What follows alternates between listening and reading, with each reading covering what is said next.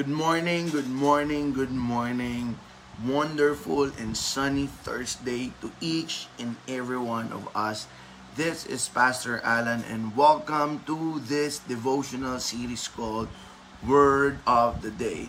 The 5th of November and we are fastly going through to, going towards Christmas Day. And I believe ano man ang nangyari nitong mga nakaraang araw o dito sa taon na ito, I am confident na gaganda pa at gaganda pa lalo ang Pasko natin ngayon.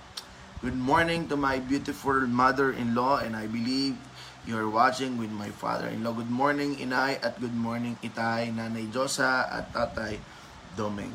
Good morning, Catherine, and of course, good morning, Mara. Mara, imi-message kita, meron akong naisip kagabi na magagamit lalo yung talento mo. Alright? And good morning to my brother Alan. Yes, I got your hand. Kahit kaliwa yun. Kahit kaliwa yun, malaking tulong. Thank you. Good morning, brother Alan. Alright?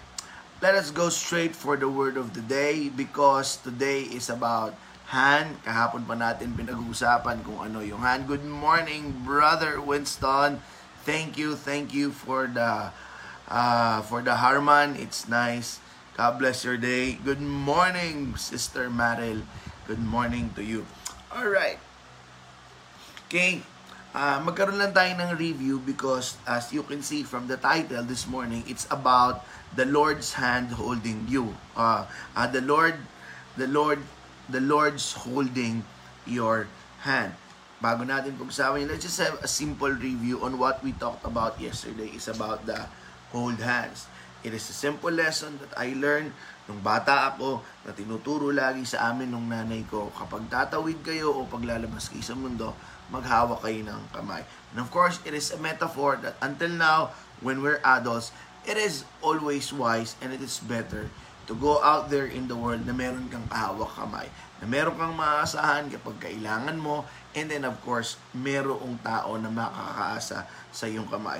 And I, I'm grateful for the messages that I have received and for the comments that I have received yesterday, uh, committing their hands. Know that these hands also is committed to you as long as whatever these hands can do and as long as whatever God asked me to do with these hands towards you na makatulong sa inyo. And I believe in the near future, I believe I can also count on your hands. Okay, good morning Ate Carol and good morning Angeli. Good morning Precious Joy. God bless sa inyo dyan sa Bataan. Okay, I will go straight for the word of the day because dito na rin yung promise and it's in the book of Psalm 37 verse 24 to 26 and I would like to read from the CEV, Contemporary English Version. Okay, This psalm is famous, Psalm 37, 24, 26. But the reason why I chose this, because there is a specific part wherein David testify about the experience or those people that allowed God to hold their hand. So napakaganda and let's read. Again, I'm reading from the Contemporary English Version, CEV of Psalm 37 verse 24, 26. Verse 24, ang sabi niya, The Lord will hold your hand. And if you stumble, you will you won't fall. You still won't fall. Again, this is a testimony. This is David's way of telling the people, this is what happened to those people who entrust their hand to the Lord. Remember kahapon, we talked about maganda yung hindi ka lang ikaw ang kumukuha ng kamay ng iba para tumulong.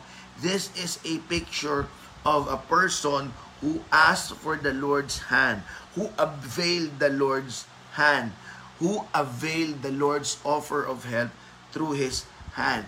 And according to him, ang sabi niya, the Lord will hold your hand kapag hawak ng Diyos ang kamay mo, and if you stumble, you still won't fall. Where is the promise there? it is indicated na kahit hawak ng kamay, hawak ng Diyos yung kamay mo, there are times that you will stumble. Hindi niya pinangako na hindi ka mai-stumble. Now, there is so much power in that word. The Lord will hold your hand and if you will stumble, sabi nga nun, if, if you stumble, ang ibig sabihin pala ng stumble, eh, trip momentarily or lose one's balance. Okay? But, I love this part. Ang sabi ng stumble, almost fall. Okay? Almost lang. Hindi ka naman pala talaga malalaglag. Kaya nga, ang sabi niya, the Lord will hold your hand and if you stumble, you still won't fall almost lang, and I guarantee you, yung mga akala ninyo na mga failures, yung mga akala nyo na na-stumble kayo, it is just a f- almost fall. Kasi kapag hawak ng Diyos ang kamay mo, hindi ka niya hahayaan tuloy-tuloy na mag-fall. By the way, tomorrow, we will talk about FTW moment. Ano yung FTW moment? Huwag kayong mawawala tomorrow. Good morning, Auntie Verona. Imbag na bigat. Apo kong.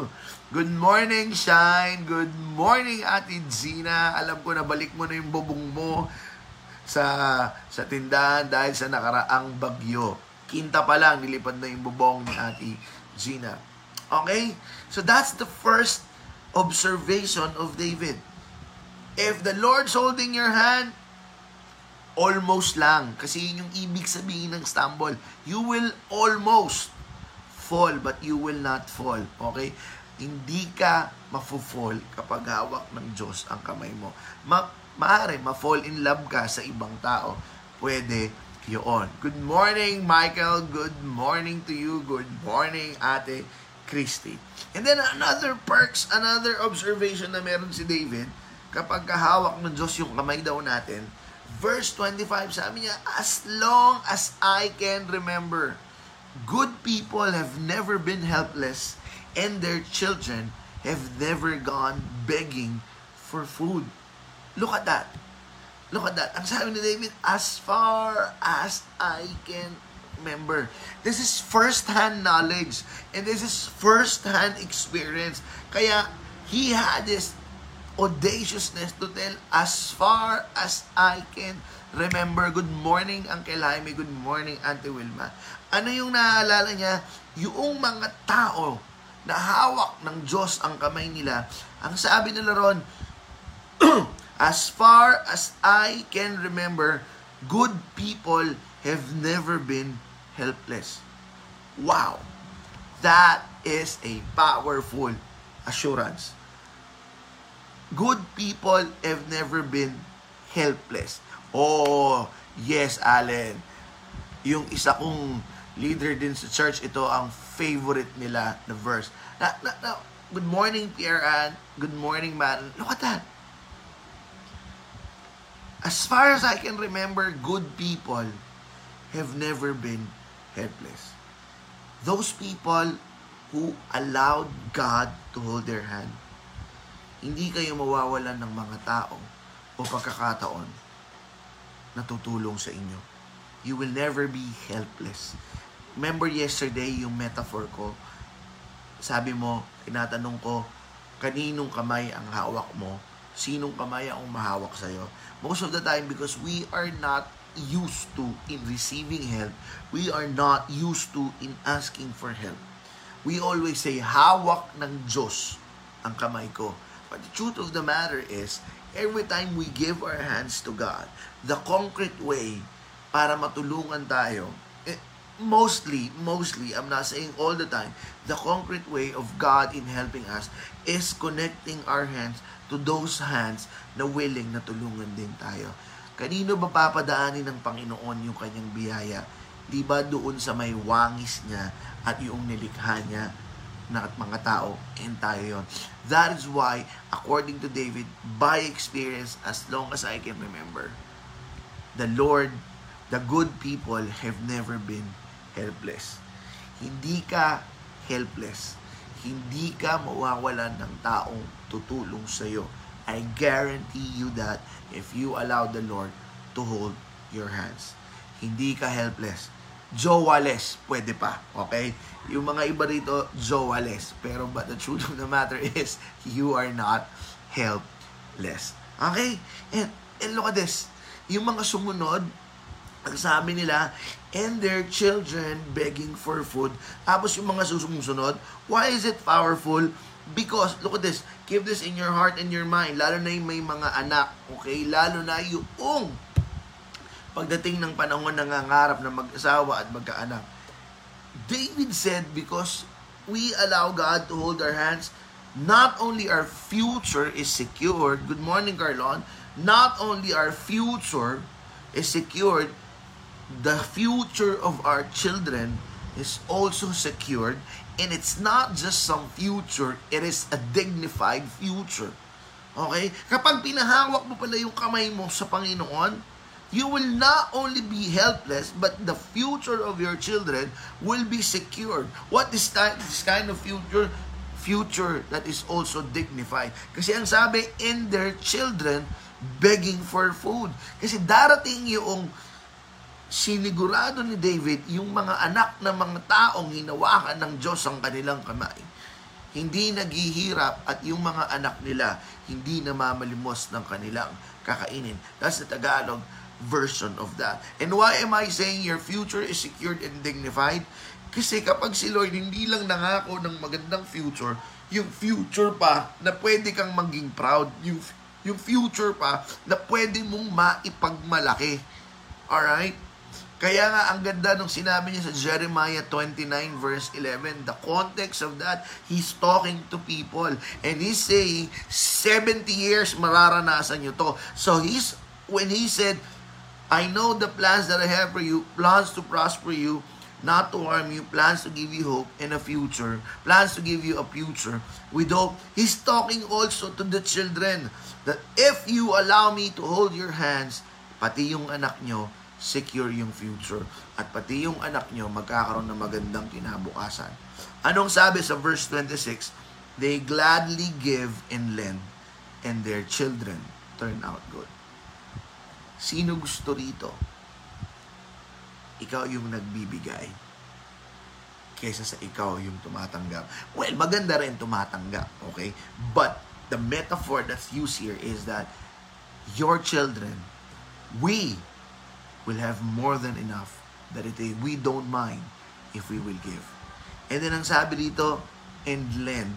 Ano yung lend? Bukod sa nagpapahiram, your children will also lend their hands to be a help to others. Lend their hands so that others can move forward.